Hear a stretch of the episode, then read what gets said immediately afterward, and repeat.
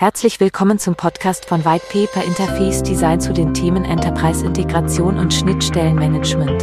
Wir beleuchten Aktuelles und Wichtiges rund um Integration im SAP-Umfeld und darüber hinaus. Eure Gastgeber sind Adam und Jasmin. Viel Spaß! Ja, willkommen zu einer neuen Episode von Integration Excellence. Und heute habe ich einen Gast bei mir, und zwar die Franziska Bardosch von der Firma Louis. Und unser Thema heute ist ERM und Business Navigation mit Louis.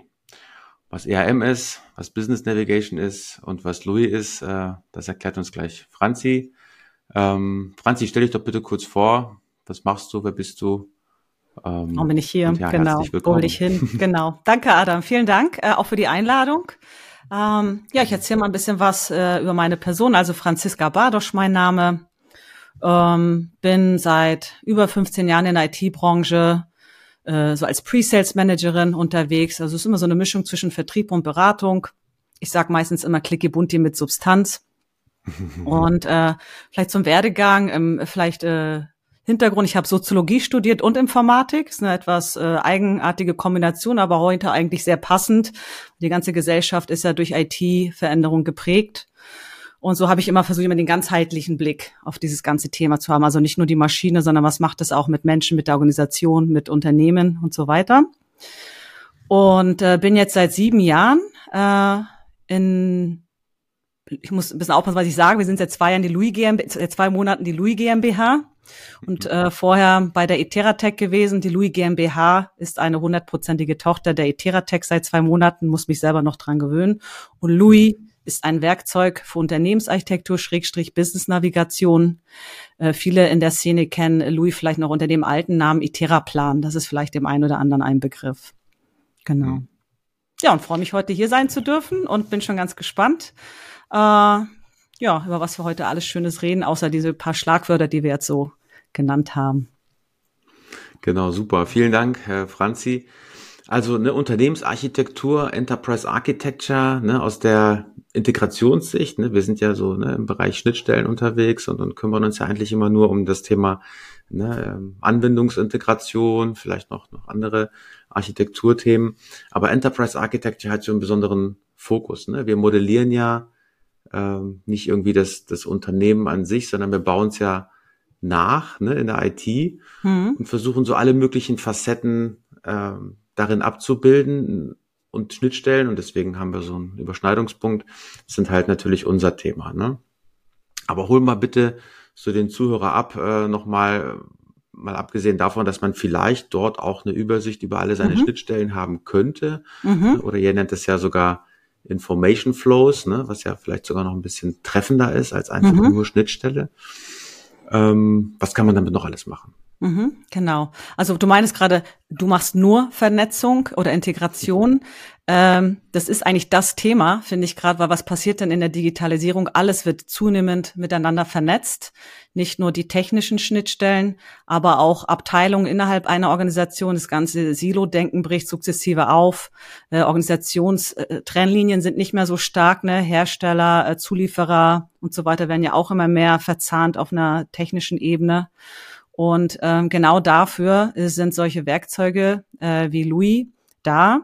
Ähm, klassisch heißen diese Werkzeuge ERM-Tools, also ERM steht für Enterprise Architecture Management. Äh, gibt seit 20, 25 Jahren ungefähr am Markt diese Art von Tools. Louis gibt's auch schon ungefähr so lange. Und wir merken aber, über die Jahre haben wir festgestellt, naja, es sind eigentlich auf diesen Fachkonferenzen, die es da gibt, die ERM-Con in Stuttgart zum Beispiel, eine Lean-Konferenz in München, gibt's auch noch andere, aber nur mal ein paar Beispiele zu nennen. Es sind in Region Dach immer die gleichen zwei, dreihundert Leute, die sich da rumtummeln, wie so eine kleine Familie, muss man sagen. Man sieht sich ständig immer wieder. Aber eigentlich ist ja so, dass jede Organisation ab einem gewissen Komplexitätsgrad, auch ganz kleine Firmen, also auch 150, 200 Mitarbeiter Unternehmen, sogar 10 Mann Unternehmen haben wir auch als Kunden, je nachdem, welchem Businessumfeld die unterwegs sind, ähm, mit diesen Themen zunehmender Vernetzung, Transparenz schaffen und so weiter zu tun haben.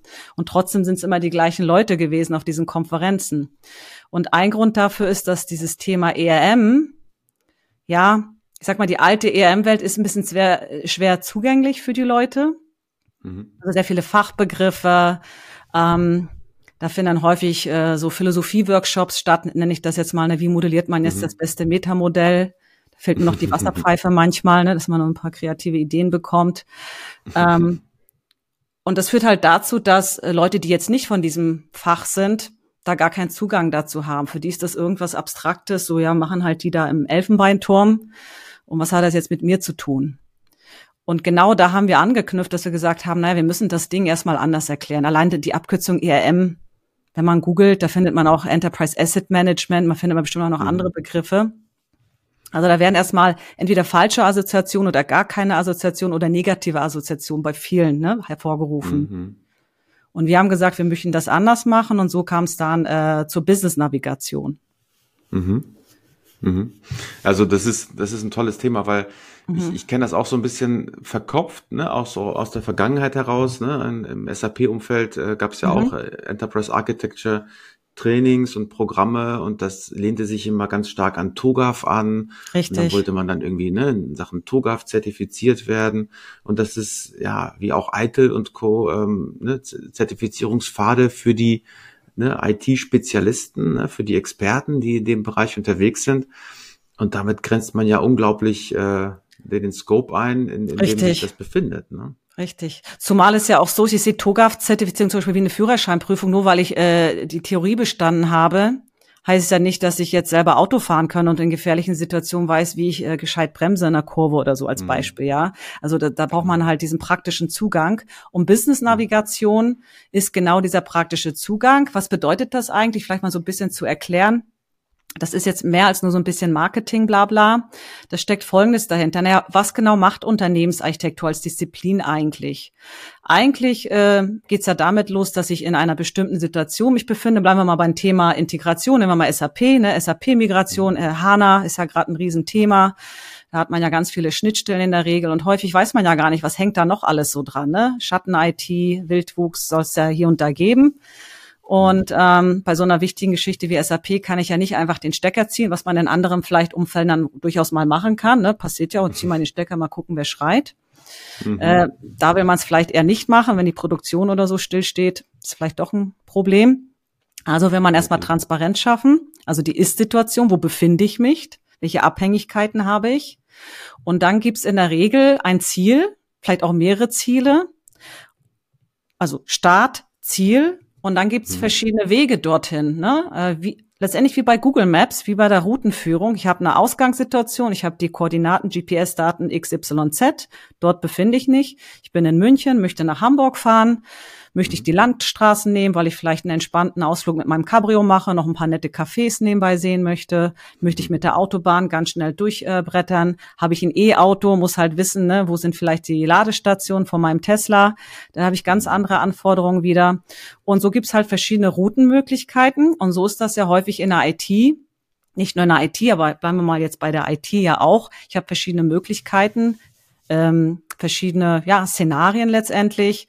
Und diese kann man transparent machen, so dass sie jeder versteht. Und dazu sind ist Louis zum Beispiel da. Ne? Ich kann mit Hilfe von Louis optisch ansprechende Auswertungen machen, äh, wo man auch wirklich mit interdisziplinären Teams sich hinsetzen kann. Also nicht nur Leute, die aus dem technischen Bereich kommen oder sich mit Integration auskennen, wirklich auch Leute aus dem Fachbereich, Abteilung, mhm. ähm, auch vielleicht kaufmännische Entscheider hier und da.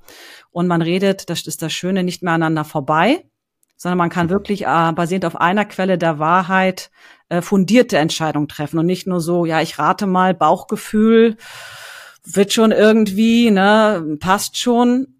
Und hinzu kommt ja, dass da immer mehr IT-Entscheidungen ja nicht mehr nur in der IT getroffen werden, sondern eigentlich immer mehr in die Fachbereiche verlagert wird. Also man muss eigentlich, wenn man mhm. in IT sagt, ich möchte nicht nur der Bottleneck sein, ich möchte auch einen Mehrwert stiften, muss ich eigentlich äh, bemüht sein oder es ist hilfreich, sich zu bemühen, sehr früh bei den Fachabteilungen schon präsent zu sein und dort die Entscheidung in eine gewisse Richtung äh, vielleicht mitzugestalten. Ja, und ja. Ähm, da setzt eben Business Navigation an. Also auf jeden Fall, ich, ich, ich liebe diesen Vergleich, ne? Business Navigation, ne? auch, auch, ne? dass man in der Lage ist, irgendwie ne? Ziele zu erreichen. Und das ist ja häufig auch so ein Transformationsthema. Ne? Wir wollen ja mhm. eigentlich irgendwie immer Transformation begleiten, ne? Ziele erreichen, dahin zu kommen. Und auch dieses ähm, Demokratisieren, ne, also dass man nicht in diesem Elfenbeinturm sich Richtig. befindet, sondern das, das erweitert ne, auf verschiedene Anwendergruppen und auch wirklich nicht nur äh, denen das zeigt, sondern vielleicht auch die das bedienen lässt. Ne? Also dass dann auch entsprechend ne, Mitarbeiter im Fachbereichen das nutzen können. Aber wie kann ich mir das vorstellen? Ne, Navigationssysteme brauchen ja auch äh, Daten. Wie, wie kriegt ihr die ganzen Daten rein? Ne? Also allein mhm. dieses ähm, herausfinden, was für Anwendungen habe ich, wie sieht meine Landschaft aus, ne, welche Wartungsverträge habe ich vielleicht, ne, all mhm. diese ganzen ne, ähm, komplexen Landschaften, genau. wie kriege ich die da rein? Genau. Ich meine, diese, diese optisch ansprechenden Auswertungen, das sind ja die Zitronen eines Baumes, die will natürlich Früchte, will jeder haben. Aber den Baum will halt äh, keiner pflanzen oder wenn, dann soll das halt Pflanzen einfach ne, vonstatten gehen. Also die Daten müssen natürlich irgendwo her. Ne? Wenn ich keine Daten mhm. habe, kann ich auch nichts auswerten.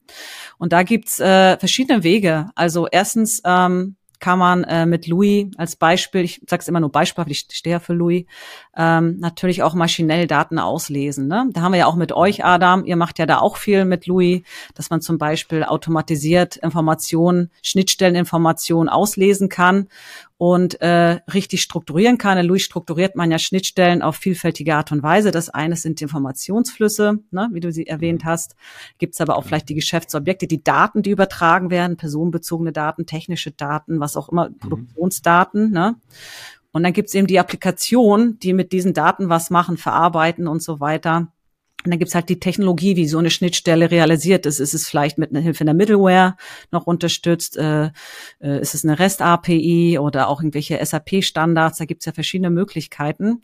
Und all das kann man zum großen Teil automatisiert ähm, machen. Da seid ihr ja auch ziemlich stark drin.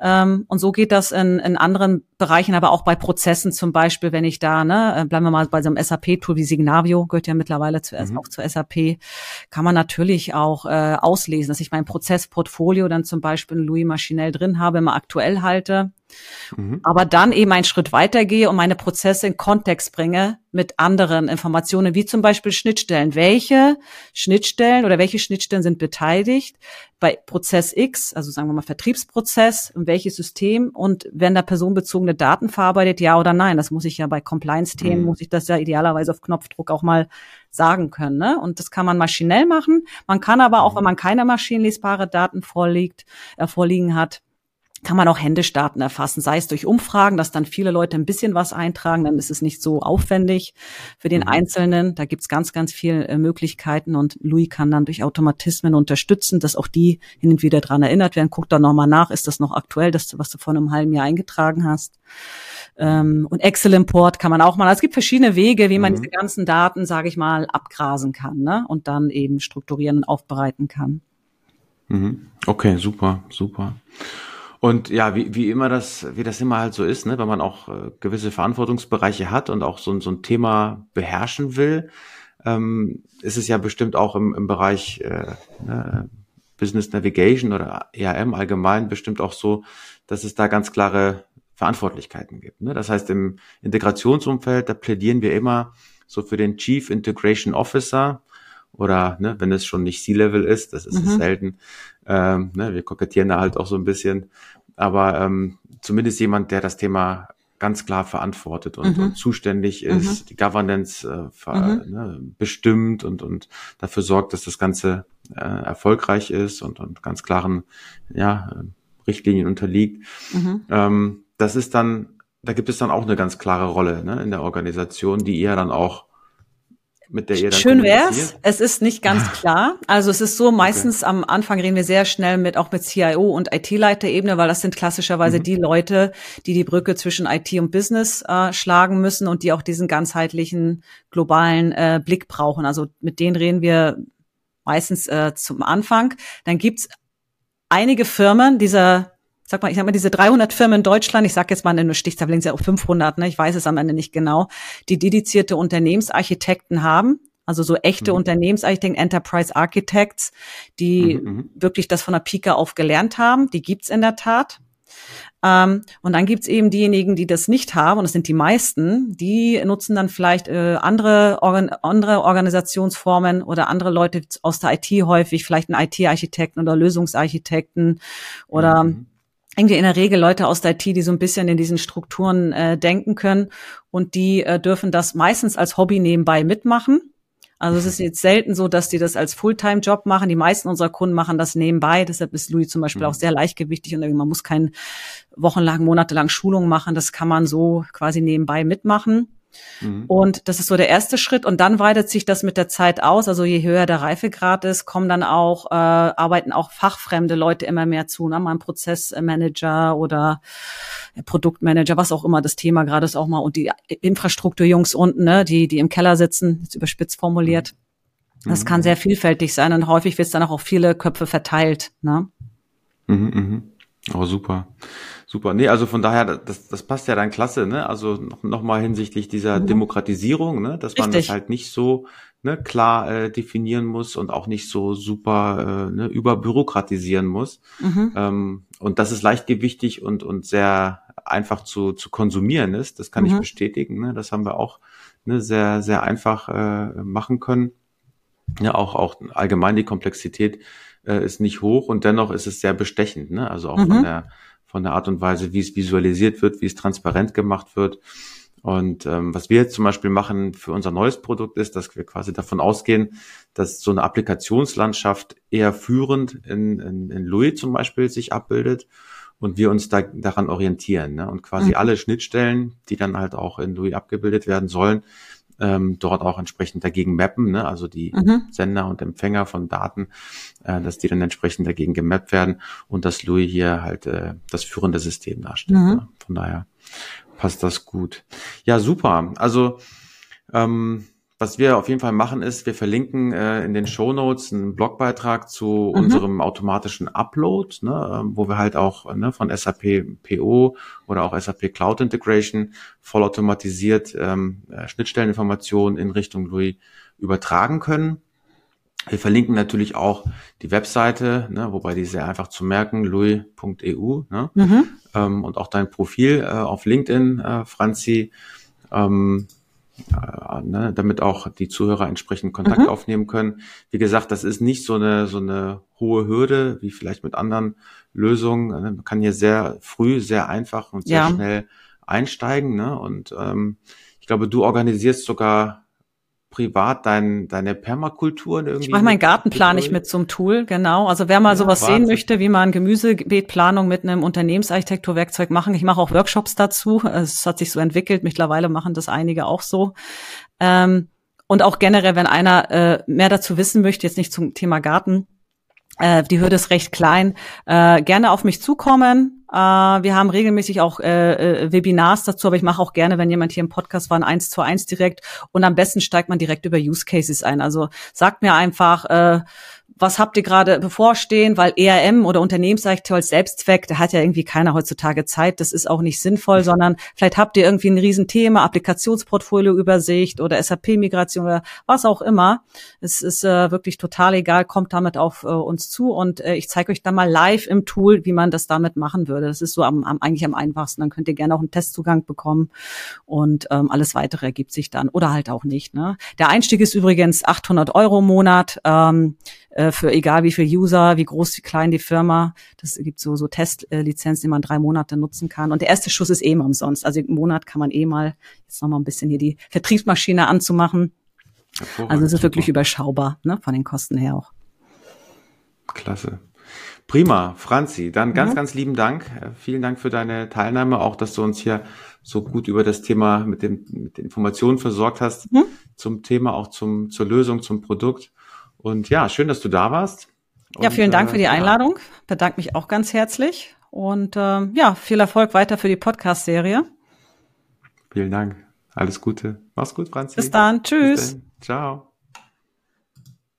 Ich muss